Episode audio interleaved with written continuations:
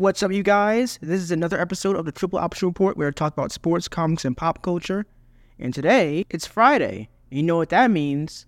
I preview this upcoming weekend slate in college football and NFL. So, first off, with college football. Uh, when it comes to like, I'll just be covering like the key games from here, from here on out each weekend. I'm not going to be doing every game like I did before because that that's just too much. So, might as well start. First off, we have our noon games. Uh, the key ones uh, Michigan versus Rutgers.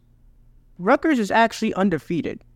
And honestly, ha- couldn't make a case for being ranked heading to this matchup. I believe, uh, not a real poll, but the college football Reddit polls had Rutgers ranked 25th. So, yeah, it's kind of an actually, it's like an actually big game. I don't know why it's just on Big Ten Network, but who knows? Uh, Michigan's a heavy favorite here, and I'll say this: their offense hasn't been. Uh, it hasn't looked as convincing as my, most people probably think on paper. But if you look at it, if you actually watch, watch each each of their uh, non-conference games, they only played their starters on both offense and defense like the first half, and that's it. So, yeah, the the, the, the scores are kind of misleading.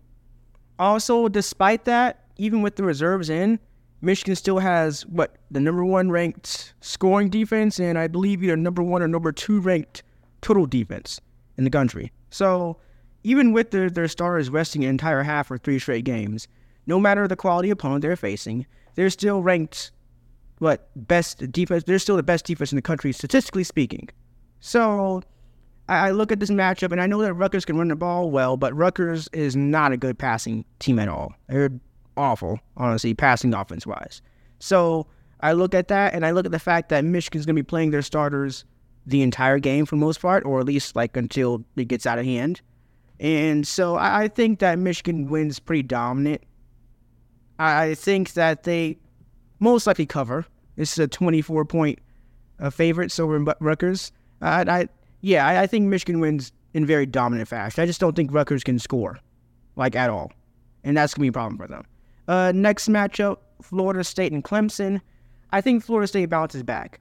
Jordan Travis, he looked a little hurt at first, and that was little, that was very worrying. But good thing is that he played the entire second half, and he'd seen fine against Boston College last week. So I think Florida State had an off game just like almost the rest of the, the uh, almost every other ranked team in the country la- last week. So I, I think they'll be fine. I think they bounce back. I just don't think Clemson has the offense to hang with Florida State when they're playing a good game. At least nowhere near as bad as what they did against Boston College last week. So I think Clemson, Florida State wins rather comfortably, at least two touchdowns. Uh, A&M, Texas A&M, and Auburn. That's an interesting matchup. I, I look at these two teams. Auburn looks a lot better than what they did last year. Much better. And much better than what I thought they'd be. I thought they'd go five and seven or something like that. No, this team looks like they could actually like go eight or eight and four, nine and three, maybe even better, maybe. And A and M's offense, it's drastically improved. It's actually good. Last year it, it was non-existent. It was one of the worst offenses statistically in the country last year. And, and it, it, that's what led to them missing a bowl game. So seeing that A&M's offense has improved a lot, I like Auburn, but I don't know. I feel like A&M gets the edge here. Uh, so I'm going to give the edge to A&M, but it's, it's a toss-up, and I wouldn't be surprised. No one should be surprised either way, whoever wins. Uh, in our final noon game we're going to look at here is SMU and TCU. TCU's defense is really bad. Now, it looked much better against Houston last week. But overall, across, like if you put together all their games, it, it hasn't been good. And Houston's offense is questionable as well, so who knows? But then again, against Rice, they looked good, but then it didn't look good against Texas San Antonio. So yeah, Houston's offense is all over the place. So I, I don't know about that game specifically, but overall, TCU's defense hasn't been the best, and SMU looks really good. Uh, they held their own against Oklahoma. who looks much better. Oklahoma looks way better this year than they did last year. So I don't know. Uh, I'll I think it's a rivalry game, and I think SMU's got some uh, a big chip on their shoulder. Uh, they already don't like TCU. Neither of them like each other. But then TCU took their head coach Sonny Dykes and made it to the playoffs last year. And SMU, how they lost to TCU last year was a lot. It went down to the wire. So I think SMU gets revenge, and I think they get a close win over TCU. High scoring game, most likely. Uh, now, the afternoon matchups Oregon and Colorado. This is the big one for the afternoon. And this is the most talked about game of the week overall. Is this like the actual, like quality wise, biggest game of the week? No. I'll talk about that one later. But it's the most hyped and most talked about. It's gonna have the most eyeballs. 3:30 p.m. on ABC Eastern Standard Time. Oregon and Colorado. I'll say this: Oregon with Bo Nix. If Bo Nix is on point, I just don't see with Travis Hunter out House is really a close game. But Bo Nix has a tendency, and even last year he did, of having his occasional off game that's very, very off. If he were to have another off game, does Colorado have a chance? I still don't know because of the, of the running back, Bucky Irving. Like Colorado's rushing defense is really bad, and and Oregon has one of the best running backs in the country. So if Bucky Irving, if he if he's even if with Bo Nix is off, as long as he's not throwing a bunch of picks, uh, I just I think Oregon has too much firepower. I do think Colorado has the offense to to, to, stay in that game, even with like if Bo Nix is especially if Bo Nix is down. But I just think at the end of the day, Oregon has just too much firepower, and it's, it's at Autzen Stadium. That's a lot. This is by far the toughest matchup they've had all year, Colorado. And even if Colorado loses by like two or two, what, uh, at least two touchdowns, look at this. If Colorado gets smashed by USC or Washington later on in the season, even if that happens, right? Even if Colorado ends at like seven and five, that is a humongous achievement over what they did last year even if they go six and six or seven and five, Deion Sanders should be a coach of the year candidate. They went from one and eleven and one of the worst teams in the country last year in general, let alone what like level of confidence they're in in the FBS, to a seven and five team or a six and six team in what is by a considerable margin the best conference and toughest conference to play in this year in the Pac-12. Like, yes, even with that seven and five or six and six, Deion Sanders should definitely be a finalist for Coach of the Year. So yeah, no, no. Even if they lose, that's you should like like th- this is still amazing what Colorado's done this year and what they'll do for the rest of this year. So yeah, I, I see Oregon winning by at least two touchdowns. But I, I, like I said, like Colorado should still not be disappointed with that with this entire season.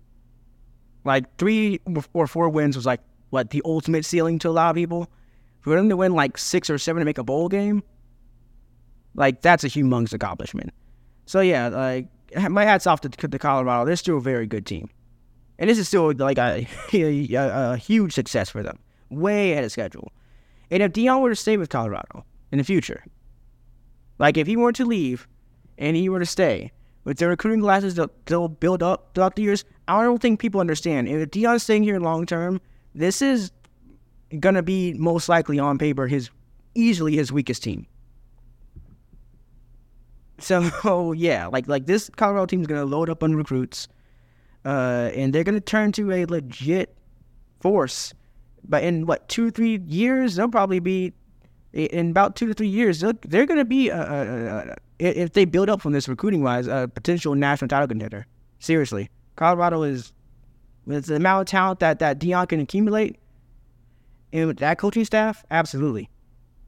They're doing this now with nowhere near what the talent that they're going to have in the next three to four years. So, yeah, watch out for Colorado in the future. Uh, UCLA and Utah is another big Pac 12 matchup, both ranked. I think the thing that's gonna hurt that's gonna hurt Utah is that UCLA's found their quarterback. I really like Dante Moore. As a Michigan fan, I hoped he would have committed to Michigan we'll be fine with what we have in the future, but I really wanted Dante Moore. And a lot of Michigan fans did too. And what he's showing this year is proving that. UCLA has a very good offense now. Uh, they stepped it up the last couple of games. And I think because of that, and Utah's just their offense is not really clicking and hasn't really all year. I just think like I, I give the edge to, to, UCLA. I said that Utah's like uh, their their health problems with their quarterback.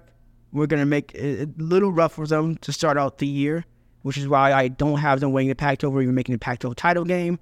But by the end of the year, they'll be a whole different team. Cam Rising will be back, and that team will be fully healthy. And yeah, they'll be. N- no one to have to face them. Is what I'm gonna say. Uh, next up is Ole Miss and Alabama, 3:30 p.m. on CBS. Funny thing about this matchup is that despite this being 3:30 p.m. on CBS, we will not be seeing Gary Danielson and Brad Nessler commentating. They'll be commentating another game later on in CBS. Again, the SEC is not the the, the, the, golden goose of the CB, of CBS anymore. It's the Big Ten now, so it's it's, it's a lot to get used to.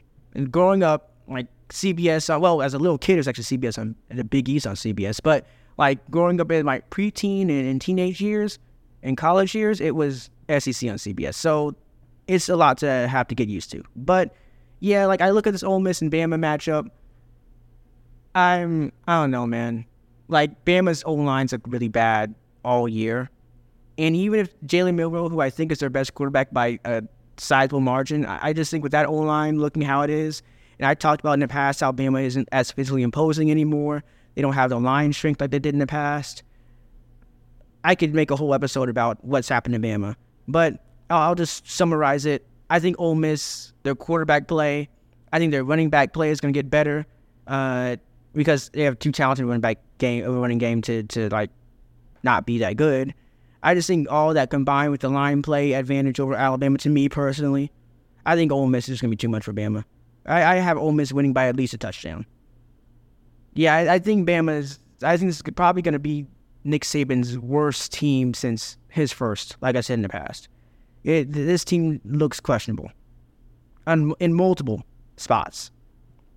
Uh, let's see here. That's the that's the last of the afternoon games, and now it's time to go all the way to prime time.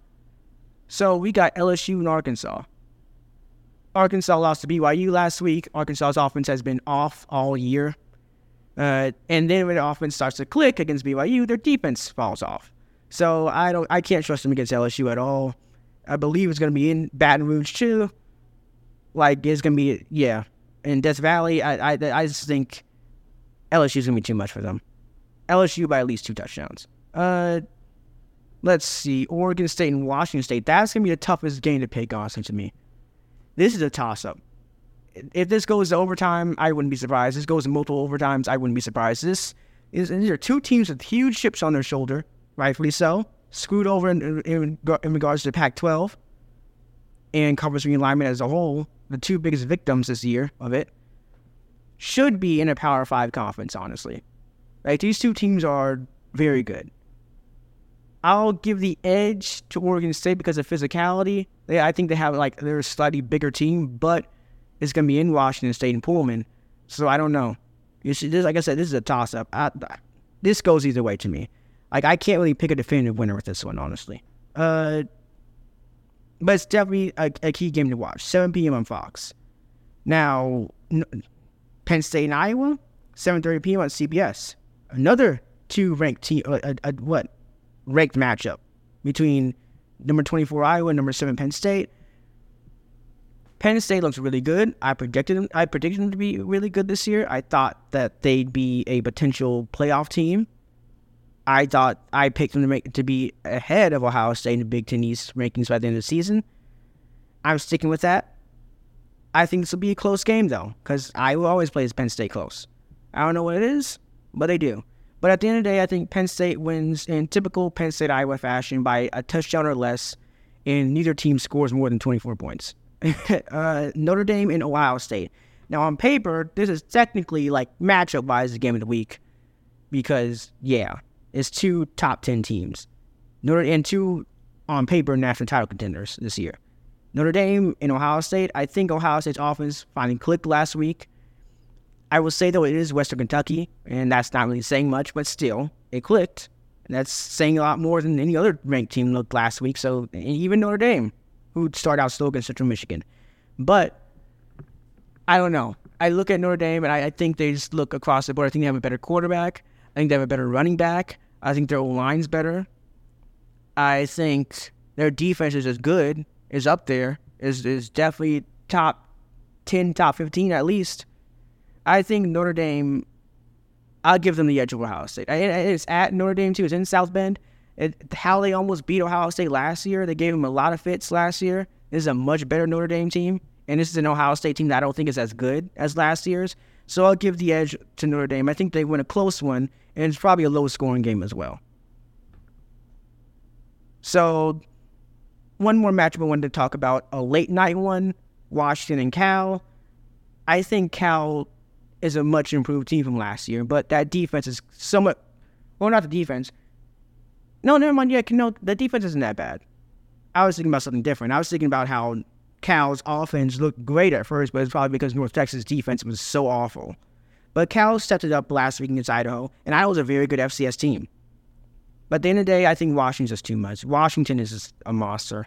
And I think they win this game very comfortably by at least two to three touchdowns.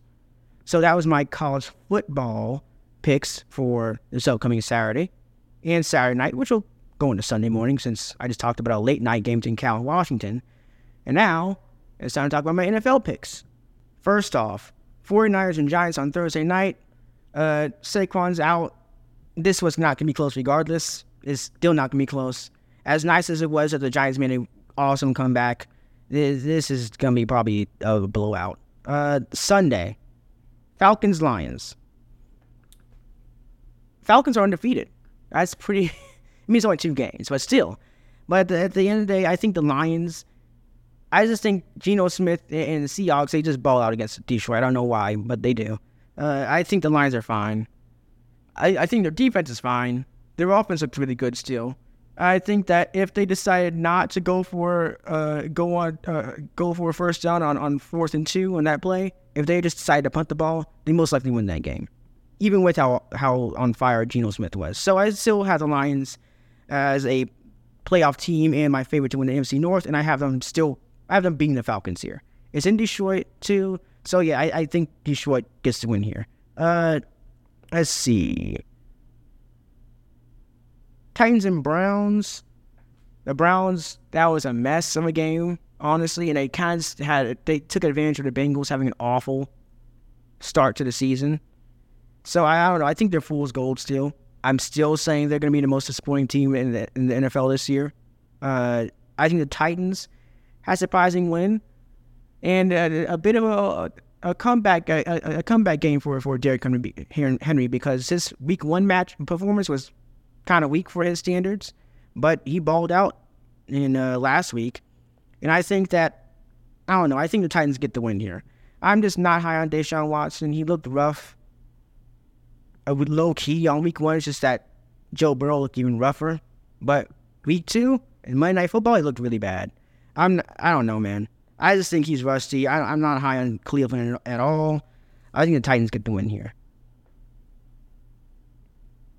I think with the Bills and Commanders, the Bills back to reality last week, blew out the Raiders, and I think they probably do the same thing to the Commanders this week. This is not going to be a close matchup, even though the Commanders are two and zero. Oh, I I don't know, man. I the Bills. What if they do what they did last week? If they play like that, then they win this winning way. Honestly. Uh, the Saints and Packers. The Packers This how to how to lose a game, I guess. Like they had it and and they just decided to stop playing good in that fourth quarter. I don't know what that was. The Saints were my team to win the the, the NFC South by default because I'm not high on anyone on that in that division. And I don't know. This is another weird one. I think the Packers probably get the edge.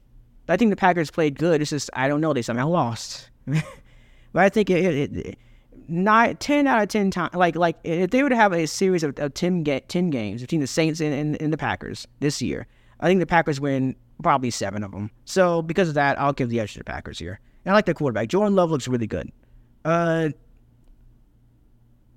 Chargers and Vikings, battle of the disappointing teams this year. Besides, I, like I said, I thought the Browns would be the most disappointing team, but the Chargers and Vikings are really making giving them a run for their money. Both 0 2. th- this game, I mean, this is make or break for both these teams. And I don't really know, honestly, who wins this. I genuinely don't. Like, I think the Vikings might have. I don't know. Do they have a better offense? So because the the the Chargers have a really good offense, but the Chargers' defense is. I don't know how the defense is for for for the LA Chargers is so bad. They have so many st- talented star players on their defense, and yet it's awful. I have no idea why that is. I don't know. That's a toss up. I might give the edge to, to Minnesota because it's at Minnesota. But either way, how both these teams are playing, I'm not. I don't know. I had the Vikings making the playoffs. I don't see that happening now. I think neither team makes the playoffs. So either way, this is I don't know. I think the season's kind of over for both of them. The Bears and Chiefs, Jesus. Oh boy, that's just the Bears are a mess. I'm not going to talk. Well, I think everyone knows about what's happening with the defensive co- former defensive coordinator. That's a hot mess. And then with the quarterback, and just it's a mess. Uh, the the Chiefs are going to just if, if this is if you want a game that's gonna get the Chiefs back into their motions and everything like that offensively and everything, this is it. They're going to blow their Bears out and score at least five touchdowns, I think. And the Cowboys and Cardinals. Dallas just lost their star DB, uh, torn ACL in practice, which is awful. I think, even despite that, is Dallas is going to blow them out still. Come on, the Cardinals are not good. Uh, no one thought they'd be good, and yeah, they're kind of proving it. Dallas wins this one by at least two touchdowns. Uh, as for our, for some weird reason, we have two Monday Night Football games again. I'll talk about the Rams and Bengals one because that's the one that's probably more talked about. Uh, Rams have been surprisingly really good this year, and Bengals a make or break game for them. Uh, this is it. Uh, but I think the Bengals are kind of doing the same thing they did the last two years. They start out so slow when they finally wake up. I think this, I think this is the game that they wake up. Joe Burrow, and they have too much talent on this team. receivers, too much talent. I just think at the end of the game, the Bengals finally turn around, find out what they have. They kind of did at the, in the second half against Baltimore, like offensively. I think I think they build off from that, and they get the. I think they pull off the win here, and they turn their se- their season around, and you know the usual, end out probably top two ranked in the AFC, make the playoffs, go for a Super Bowl potentially. So that's it for today. Uh, that was all my predictions. I don't do big time pick here because I kind of just did that for the entire weekend. So slate. So yeah, like that's it. Again, thank you all for listening to this. Without you guys, I don't have this. Uh, thank you all for for subscribing and downloading and, and liking and following because again, without you guys, this doesn't exist. I'm almost, what, 50 episodes? And it's entirely because of y'all. So, again, thank y'all. Also, follow me on, on, on social media on Twitter at Pulliam, P U L L I A M underscore Blake, all lowercase. Threads, Blake underscore Pulliam 1, all lowercase. And on TikTok, the Triple Option Report, just like my podcast. So that's it for today. See you guys again on Monday. Remember, Mondays, Wednesdays, and Fridays. See you guys. Bye.